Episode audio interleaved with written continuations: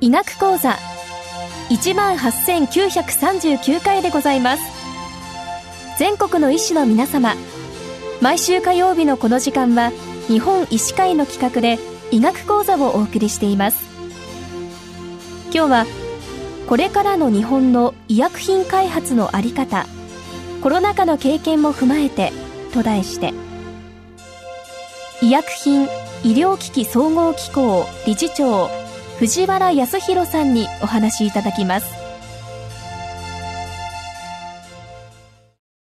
PMDA の藤原でございます。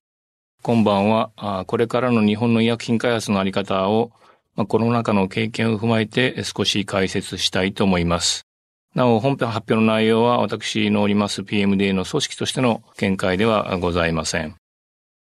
今日はだいたい5つの話題を話そうかなと思っております。日本の創薬関連のこれまでの開発力の実態、それからコロナ禍で突きつけられてきました日本の臨床開発力の弱さを紹介するとともに、まあ、製薬産業のパワーの低下も話してみたいと思います。ただ、それに対して日本の政府がこれから、あるいはこれまでどのようなことをやってきたか、特に昨年の薬機法の改正で法制化された制度の紹介、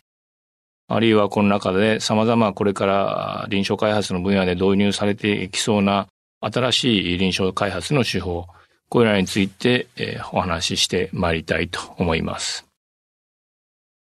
皆さんご存知の通り、日本の創薬能力っていうのは非常に高いものがあります。昨年11月の医薬政策研究所、これは製薬局のシンクタンクですけども、そこの政策研ニュースによりますと、世界売上高10位100品目の医薬品の基本特許の国籍を見てみますと、1はダントツでアメリカ48品目でございますが、日本はスイスと並んで10品目第2位に位置づけています。一方で、まあ、バイオ医薬品に限ってみますと、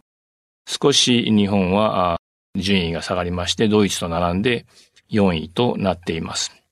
まあ、これらは数年前までに開発され市場に出てきたお薬と思ってもらってもいいと思いますので、まあ、かつてからの日本の創薬開発能力というのは、アメリカよりは劣りますけども、欧州先進国には勝るというパワーを持ってきたと思っていただければと思います。そこで、まあ、コロナの騒ぎを経て今の現状を少し分析してみたいんですが、まあ、世界各国はアカデミアと製薬企業は共同しまして、この中の中で、今年の2月から4月にかけて様々な治療薬のプラセボ対象の20毛件のランダム化比較試験というのを行っていました。それが今年の夏から秋にかけて、ニューイングランドジャーナルランセットをはじめとする著名な学術誌に成果が発表されたことは皆さん多くを目にされたことだと思います。例えば、レムデシビルの効果を確かめた ACTT1 試験。これは2月から4月にかけて患者登録が行われ、1063名の患者さんの結果が出てきたのが4月中旬。で、ニューイングランジャーナルに EPUB として出たのが5月22日でございます。から、デキサメソンの効果が COVID-19 にありますということを示したイギリスのクソ大学が主体でやったリカバリー試験。これは6425人の患者さんの参画を得ていますけども、3月から6月に患者登録が行われ、素晴らしい成績だというのがプレスリリースされたのが6月16日。で、ニューイングランドジャーナルに出たのが7月17日のことでした。一方、先進国だけではなく、例えばブラジルから出たデキサメソンの効果を確かめるプラセボ対象試験、これはジャマに報告されてますけども、やはり4月から6月の患者さん登録で9月に発表されてますし、えー、ファビピラビルですね。えー、これはロシアから出たランダム化比較試験の中間報告ですけども、これも4月から5月に患者さん登録されて、 Clinical Infectious Diseases、これは感染症の領域ではトップジャーナルに近いものですけども、これに発表されたのが8月でございました。では日本の実態はどうだったかと申しますと、今一番話題になってますファビピラビル、アビガンの最初に行われていたものはですね、まあ、観察研究として、えー、富士フィルムさんから無償提供された薬剤を各病院で使っていたものが一番先行したものであります。で、その後、NCGM ですね、国立国際医療研究センターが参画した先ほど申したアメリカのトライアルですね。ACTT1 です。これに参画されたのが、まあ、日本としてはプレゼンスがあったものですけども、まあ、それは一施設だけが参加しただけで、実際には一番、うん、今のところ公表されているデータで大きいものは、あ藤田医科大学が中心になってやったアビガンの特定臨床研究です。これは3月から5月にかけて89名のランダム化の患者さんが入ったもので、結果は9月21日号のアンティミクロビアルエージェントケモセラピー。これは感染症領域でも、まあ、トップよりは少し差がりますけど、中堅クラスの雑誌ですが、これに結果が出ています。ただ、それ以外にメジャージャーナルに出たものはありません。したがって、まあ、新型インフルエンザの時にすでに指摘されていたんですけども、緊急時、まあ、特にこのような、今回のような感染症のパンデミックの際に、大規模な臨床試験を迅速に立ち上げて、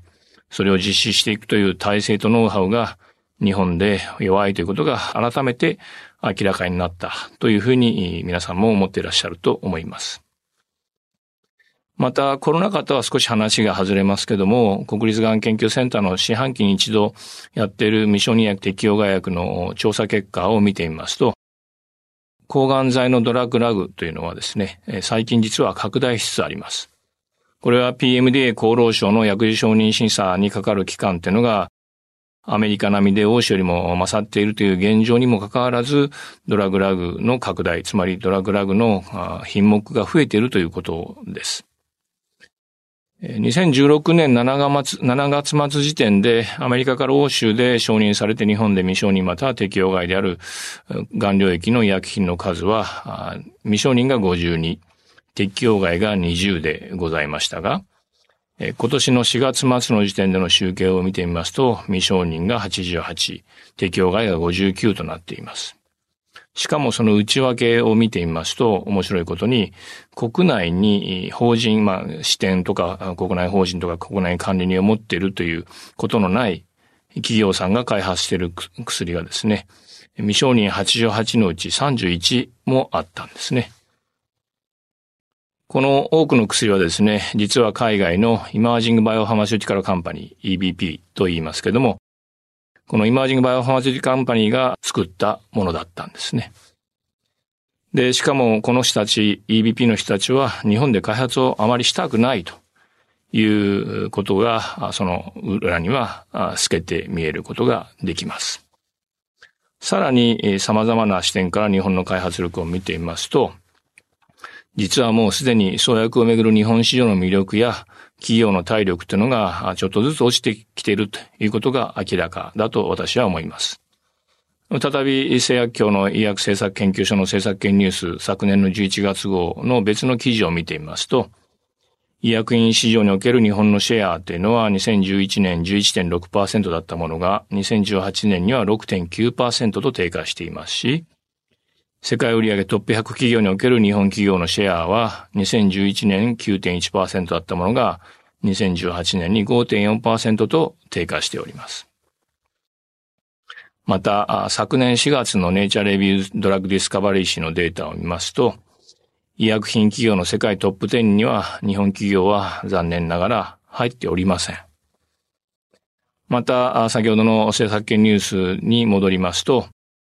日本で実施されている国際共同知見のスポンサー、つまり、まあ、お金をしっかり出して、人を出してやってるところの企業のですね、国籍を集計してみますと、2000年から2018年に実施された1396試験のうち、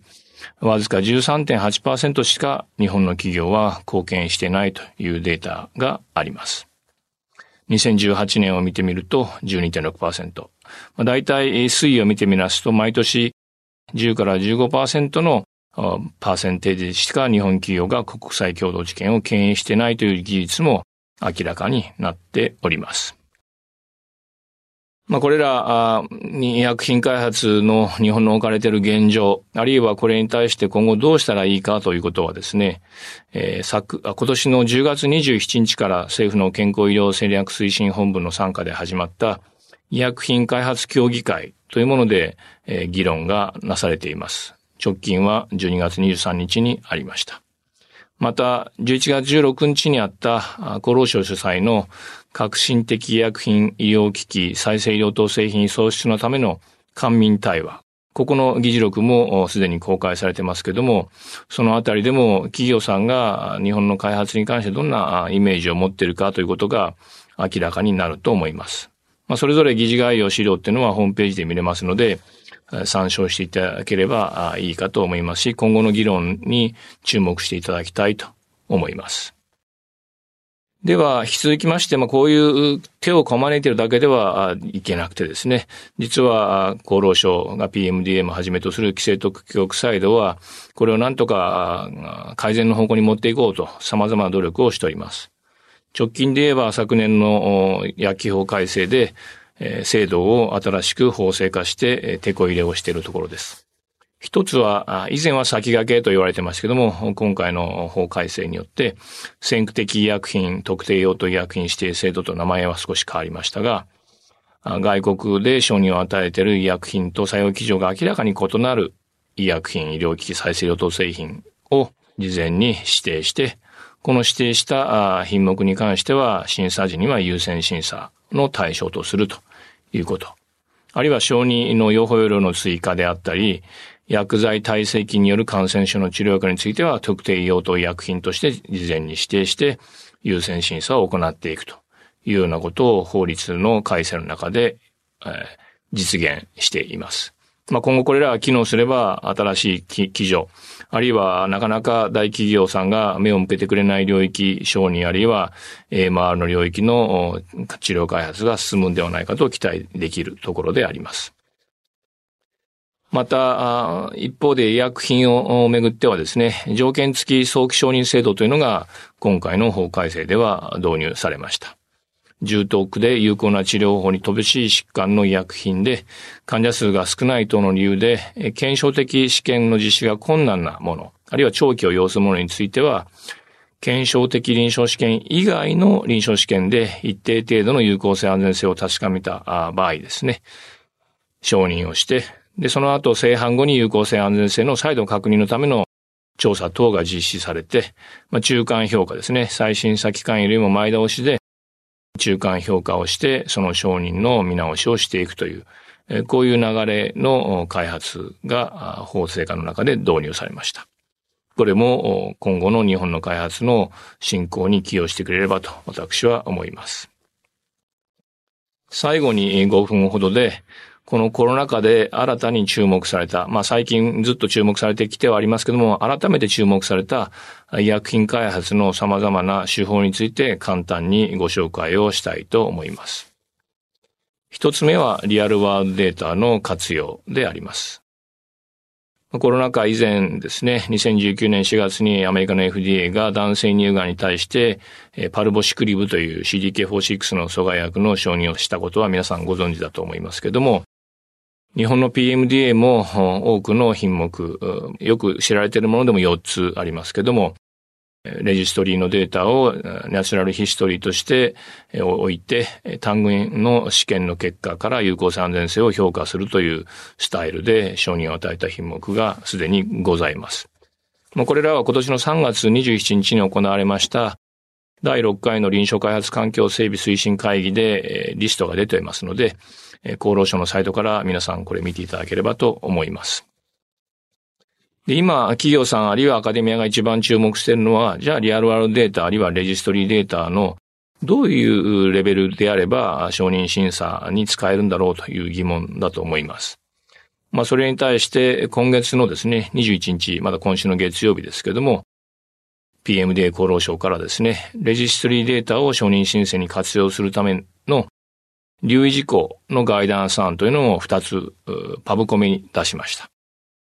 まだこの放送がされる時期にはパブコメの段階だと思いますけども、令和2年度中にはこのガイダンスは出てくると思いますので、ぜひそれを参考にしていただいて、リアルワールドデータ、レジストリーデータをどう開発に活かすかを皆さん方考えていただければと思います。からコロナで大きく注目されたのはやはりデジタルヘルステクノロジーをどう開発に活かすかというところかと思います。今年の3月、アメリカの科学アカデミー主催で、The Role of Digital Health Technology in Drug Development というワークショップも開催されておりますけども、バイオセンサーなどを使ってのデータ収集であったり、持続的に患者さんの血糖とかをフォローしていくセンサーで患者さんのリアルタイムなデータを収集したり、あるいはデデセンタラライズドクリニカトライアルと言いまして、家にいながらにしてですね、治験臨床試験に参加できるような、こういう試みが、この中で多くの製薬企業がチャレンジしておりますし、アカデミアもチャレンジしつつあります。まだまだ解決すべき課題はたくさんありますが、これらが今後の臨床試験を引っ張っていくいい素材になるんではないかと思います。まあ、直近ではこの11月のですね、 Annals of Neurology ですね、神経学の領域のトップジャーナルですが、そこにこの COVID-19 下で行われつつあるこのデーセンタライズクリニカルトライアルの特徴を示した創設、まあエディトリアルですけども、出てますので、ぜひそこをご覧ください。簡単にまとめた表が一別して、えー、理解できると思います。で、さらに、新しい手法として注目されているのは、先ほど少し紹介しましたデカドロンの COVID-19 の治療の効果を示したイギリスの臨床試験、リカバリートライアルのようなですね、 pragmatic trial、実用的臨床試験というものであります。まあ、この RECOVERY 試験は、除外基準を非常に緩めにしてですね、で簡単な患者登録のもとでですね、エンドポイントも死亡を見るというシンプルなものにして実現したものですけども、こういうシンプルなデザインで大きなサンプルサイズでやる試験、 pragmatic trial が今後の主流の一つになると思います。詳しくは2016年の New England Journal の8月4日号をご覧いただければと思います。またさらに一つのプロトコールの中でですね、何本も試験を走らせるマスタープロトコールスタイル。これはリカバリーのトライアルもそうですし、最近 WHO が出したソリダリティトライアルもそうなんですけども、こういうマスタープロトコールあるいはアンブレラバスケット型のトライアルですね。これも今後の主流になってくると思います。これについても、2017年の7月6日のニューイングランドジャーナルの創設をご覧いただければ、詳しく方法論が見て取れると思います。以上、お話してまいりましたけども、まあ、創薬開発日本以前は素晴らしかったが少し最近落ちていると。で、それを改善するために様々な工夫が今試みられているし、政府の会議でもそれが検討されていると。で、この中で、改めて重要性が明らかになった創薬臨床開発の手法、皆さんこういうのを使って、今後のアカデミア発創薬に活かしていただければと思います。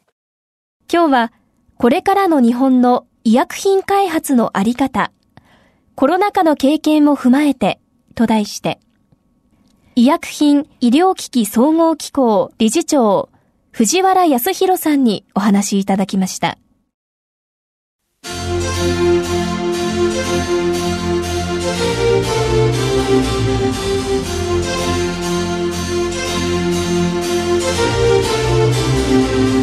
それではこれで日本医師会の企画でお送りいたしました。医学講座も終わります。